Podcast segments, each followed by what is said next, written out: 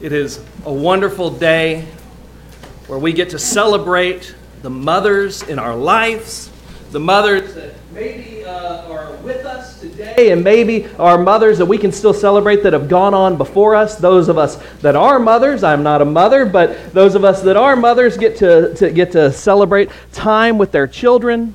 Or they uh, get to think about wonderful uh, times that they had with their children. Mother's Day is a day of reunion. And there can be nothing more joyful as you see this video of this mother that's reunited with her child. Reunion. It's a beautiful thing, and I think that, that displayed how beautiful it is when you see someone you love so much who you haven't seen in a while. Mother's Day is a beautiful day for that. I got to go uh, to North Texas. My, my nephew was graduating from the University of North Texas yesterday, and my family was there. We all got to have a, a reunion together. Time together, a, a lunch together, and then, and then time to congratulate my nephew on his accomplishment of graduating from college. And it was wonderful to be with my mother and my father and my sister and my brother. Reunion is a beautiful thing. And yet, today might be a day that you're not feeling reunited. Today could be a day that you're feeling separation. As I look into this congregation, I see many different people that were once here and they're no longer here. I believe they're here in spirit. There's people's mothers that, that, that, that uh, were once here and they're no longer here. And this separation is hard. And I, I remember back in fifth grade, I was uh, at my brother's Air Force graduation. And we were up at, they, they, had a, they had a church on base after the graduation. And we were at church, and, and my family was with my brother, and, and everyone was happy after he had gone through his boot camp. And then I see this guy. He was from New York, and I knew it because of his accent. And he sees my mother, and he says, Excuse me, ma'am. I don't know how to do a New York accent. But you look so much like my mother. Can I give you a hug? At the time, I thought that was kind of weird, but this young 18, 19, 20 year old guy had been through it in boot camp. He's separated from his mother, and just someone that looks like his mother. He wanted to embrace her, he wanted to have that reunion, being reunited with the ones we love. John the Apostle has written us the gospel of Jesus Christ. We talked about that. He's written us these letters to the church as he was an elder in the church. He taught us how to, how, how to have life through Christ. He taught us how that Jesus was the light and for us to walk in the light. He taught us to love others like Jesus loved. And then later in life, He's going to teach us about reunion with Jesus, being reunited with the creator of this world. See, when John first started following Jesus, he had this vision of always being with Jesus physically. And he wanted to be with Jesus as Jesus starts his kingdom on this earth. And, and, he, and he asked Jesus that if he could sit on his right hand side and his brother can sit on his left hand side. And Jesus tells him in Mark chapter 10, verse 38, You don't know what you're asking. Are you able to drink from the bitter cup of suffering I'm about to drink? Are you able to be baptized with the baptism of suffering I must be baptized with? Oh, yes, they replied. We are able. And then Jesus told them, You will indeed drink from my bitter cup and be baptized with my baptism of suffering. Jesus is telling these brothers, these apostles, James and John, and we've talked about that as we've talked about the apostles. He's telling them, You are going to go through this bitter cup, this baptism of suffering. And we see that happen to James. James is publicly executed for proclaiming the good news of Jesus Christ. Herod executes him, beheads him. But the scriptures don't tell us whatever happens to John. It might allude to a couple of things, but it never tells us, well, what, what was John's final destination in this life? What's interesting is if you go to John chapter 21, in John chapter 21, verse 22, Peter is just, just finished talking to Jesus. And Jesus tells Peter that he's going to go through some rough times. And so Peter looks at Jesus. He says, "Well, what about him?" And he points to John. "What about him? Is he is he gonna is he gonna have to go through the same tough times that I'm gonna have to go through?" Jesus says in verse 22, "If I want him to remain alive until I return, what is that to you? You must follow me." Because of this, the rumor spread among the believers that, the disciple, that this disciple, which is John, would not die, but Jesus did not say to him he would not die. He only said to him, If I want him to remain alive until I return, what is that to you?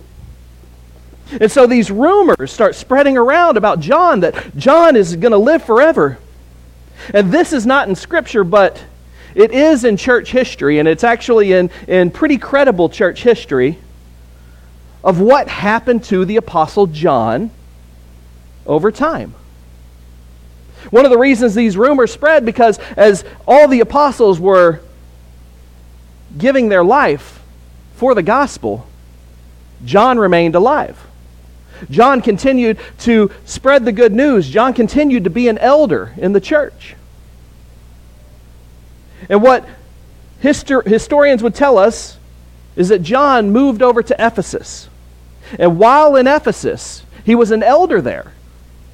And he would preach the good news of Jesus Christ. But there was an emperor that did not want John to be there Emperor Domitian. And while John was in Ephesus, Emperor Domitian would, uh, would, would tell John, stop speaking the good news. John would never be silent. And so, Domitian had him set to be executed. What you see up there is, uh, is a picture from my time in Ephesus. On, on the, on the, on the right hand side, you see Domitian's temple, a temple that was built to worship him because Domitian's one of the first emperors that considered themselves God. And the funny story on the left hand side, there's this weird looking statue, or, or, or, looks like just a jumbled up piece of, uh, uh, of rocks. And that was a statue that Domitian wanted people to build in his honor. And so the builder of that just decided to build the ugliest statue he could. And it's called the ugly statue to this day. And it just sits right outside of Domitian's temple. They didn't like Domitian because Domitian was evil. And Domitian decided to silence John, he was going to execute him. And, and what the church historians would say was that John was put into boiling oil to be killed. And this is what uh, some people, so, so, some, some uh, historians would say that, that uh, when Jesus told them, Are you willing to be baptized? into the baptism of my suffering. This is what, Je- what Jesus was referring to. And as John is in this boiling oil, what they say is it, it didn't hurt him. He continued to proclaim the good news, and it, and it gave an illusion, much like Shadrach, Meshach, and Abednego as they were put in the fiery furnace. So Domitian decides that he can't kill John, and he survived that execution, so he just sub- sends him off to Patmos. He was exiled. And while being exiled on Patmos, he receives this revelation from God. He receives what it's going to be like to be reunited with his Creator, with his Lord. After Domitian dies, he goes back to Ephesus. If you look at this right here, this is where they, they, they, they claim, I don't know if it's, if it's, it's uh, fact or, or not. You can go move to the next slide. That's where they say John's tomb is. It's one of the earliest churches that has ever been that, that's that's ever been built. It's the ruins of that, and that was the tomb where John died peacefully after living 90 plus years proclaiming the good news of Jesus Christ. But before he came back from Ephesus, while he was on the Isle of Patmos, he receives this incredible revelation. And Revelation is such an interesting book. It's a book that's hard for us to, uh, to, to read because it's a lot of figurative language. There's a lot of imagery. And because of that, because of, uh, uh, of, of the figurative language, people can either say that we don't want this in, in as part of the Bible, and, and several people have tried to, to make it to where it wasn't biblical canon.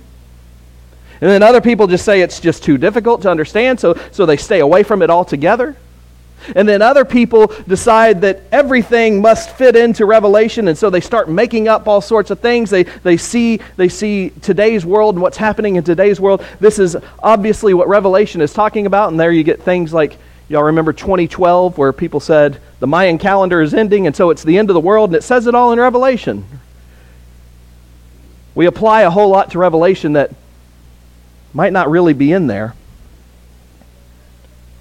Revelation has a lot that it's talking about, but it mainly talks about just a few things. It's there to tell us that God is in control. It's here to tell us that God sees our suffering. It's here to tell us that God gives us a solution to our problems. And it's here to show us that God is going to reunite his people with himself. Let's go to Revelation chapter 1, verse 7. In Revelation 1, verse 7, it says, Look, he is coming in the clouds, and every eye will see him, even those who pierced him. And all the people of earth will mourn because of him. So shall it be. Amen. I am the Alpha, the Omega, says the Lord God, who was, who is, and who is to come, the Almighty. John starts off this, this letter to, to, to the Christians and to us today to show us that just as Jesus ascended off into the heavens, he will return in the same way. And it shows us that Jesus is in full control, that Jesus is coming. And he's not just a creator of the past, He's that and much more. He's the past, He's the present, He's the future. And our life is found in Him. And then John wants us to understand He knows what we're going through. As he's on, as he's on the island of Patmos and, and he's, he's in this exile, as he's gone through suffering for, for, for the Lord, he says, I, John, your companion, in the suffering and kingdom and patient endurance that are ours in Jesus, was on the island of Patmos because of the Word of God and the testimony of Jesus. John understands the suffering we're going through. And Jesus understands the suffering we're going through. Jesus understands the hard times that we're going through. And that's one of the beauty uh, that's the beauty of this book is it tells us that God understands, he hears us. And he's going to help us. And so John decides to pull back this curtain of heaven so that we can understand where the suffering truly comes from. What's causing our pain on this earth? What's causing our sorrow? What's causing our division with our God, with our Creator? If you go to Revelation chapter 12, verse 7, John takes us back in time. It says, Then war broke out in heaven. Michael and his angels fought against the dragon, and the dragon and his angels fought back. But he was not strong enough, and they lost their place in heaven. The great dragon was hurled down, the ancient serpent called the devil or Satan, who leads the whole world astray. He was hurled to the earth, and his angels with him. Here, John tells us what this dragon was, this figurative language that he's using. It's talking about Satan. And at some point, Satan had this, this, this position in heaven where he could sit there and accuse us of our sins. We'll see that in the, in the, in the book of Job. But he's lost this place of heaven and he's, he's been sent to the earth. And now, what does he do? He wanders the earth and he tries to lead us astray. He tries to pull us away from our God. He tries to make it so we stay separated from our God instead of this reunion that God wants. Later on in Revelation, John will tell us that Satan is chained in this earth. He doesn't have full power over you, but he does have influence in this world. And in verse 17 of chapter 12, it says, Then the dragon, which is Satan, was enraged at the woman and went off to wage war against the rest of her offspring, those who keep God's commands and hold fast to their testimony about Jesus. What this tells us in Revelation is that we have forces that are working against us, people that are, are they're these spirits, the, the, the, the, the, the Satan is working against us, trying to lead us astray. He's trying to devour us, trying to ruin relationships between God's people, trying to ruin relationships and keep separation between God's people and God. We do have struggles. So, what's God doing about that? What's He doing about the struggles that we have, the, the trials that we have, the suffering that we're going through? I think God shows us how He answers, gives an answer for our suffering. In Revelation chapter 6, verse 9, it says, I saw under the altar the souls of those who had been slain because of the word of God, their testimony they had maintained. They called out in a loud voice, How long, sovereign Lord, holy and true, until you judge the inhabitants of this earth and avenge our blood?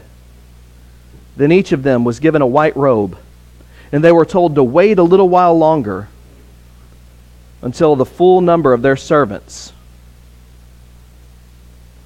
their brothers and sisters had come in. One of the things we see about this is, is, is these saints that are up in heaven that have gone on before us, that have, that, uh, that have suffered for the gospel, are crying out to God, How much longer until you provide justice to this earth? Because that's what we love about God. God is going to provide justice for the evil in this world. How much longer? And what does God do? He says, just a little while more. We see God's in full control. He has full judgment. He can, he can cast full judgment over the evils of this world. But he also offers patience. And that's a good thing for me. And I think it's a good thing for you that God is patient with us. He doesn't cast down judgment immediately. He wants us to come back to Him. He wants us to be reunited with Him. But He does something for the people. He offers comfort. And he gives them these white robes. And in my mind, I think about it anytime if, if you've ever visited a fancy hotel or something, sometimes they have these big terry cloth robes that they give you. And I think that represents the comfort. And that's the comfort that the Spirit provides us as we're suffering. And when we cry out to God, God is going to give us comfort, and He says, just hold on. And that's such an important thing in Revelation is to hold on. He opens this curtain in heaven, and we get to see what's going on in the throne room of God. And one of the things that we see in Revelation chapter 4, verse 8, is these living creatures and they're circling the throne and it says nonstop they're saying holy holy holy is the lord god almighty who was and is and is to come. And they're singing and, and, and we probably all have this vision of heaven that looks like that. Singing and angels and everything's going on but what's beautiful is this one story that he shows us of what's happening in heaven and in revelation chapter 8 it says there was silence in heaven silence for about a half an hour. And I saw as the seven angels who were standing before God, the seven trumpets were given to them. Another angel who had a golden censer came and stood at the altar. And he was given much incense to offer with the prayers of all of God's people. And on the golden altar in front of the throne, the smoke of the incense, together with the prayers of God's people, went up before God from the angel's hand. Then the angel took the censer, filled it with fire with the altar, and hurled it down to the earth. And there came peals of thunder, rumblings, flashes of lightning, and an earthquake. This is one of my favorite stories that comes from John's revelation. As he sees what happens when God's people pray to him with everything that's going around in heaven and, and, and, all the singing and all the flying around of creatures and all the angels and, and whatever we might have in our mind of happening, that's happening in heaven, he says there's silence in heaven. Why is there silence? Because God's people are praying to him. If you haven't looked at our prayer list lately, there's a lot of prayers on there. And God is hearing these prayers. And I love the imagery that John provides us. It says that it's silent. And then smoke fills the room. And why is smoke filling the room? I think because I don't, God doesn't want any other distraction but to hear our prayers. And it isn't that God just hears our prayers, but God answers our prayers. And that's why you see how the angel sends down the, the, the, this fire from heaven, this, this lightning and rumbles of thunder. And it's saying, it's showing us God answers the prayers of his people. He knows that we're going through tough times. When we cry out, How long? God is going to answer us. He's going to give us comfort as we go through the struggles. And just as God's patient, sometimes we need to learn a little bit of patience. But then, when we look around this world and how broken it seems, we struggle. How are we going to get through this? How are we actually going to be reunited with God? And John takes us to the throne room of God again in Revelation chapter 5. In chapter 5, verse 2, it says, And I saw a mighty angel proclaiming in a loud voice, Who is worthy to break the scroll, the seals, and open the scroll? What is the scroll that the angel's talking about? I think this is God's plan of reuniting with his people.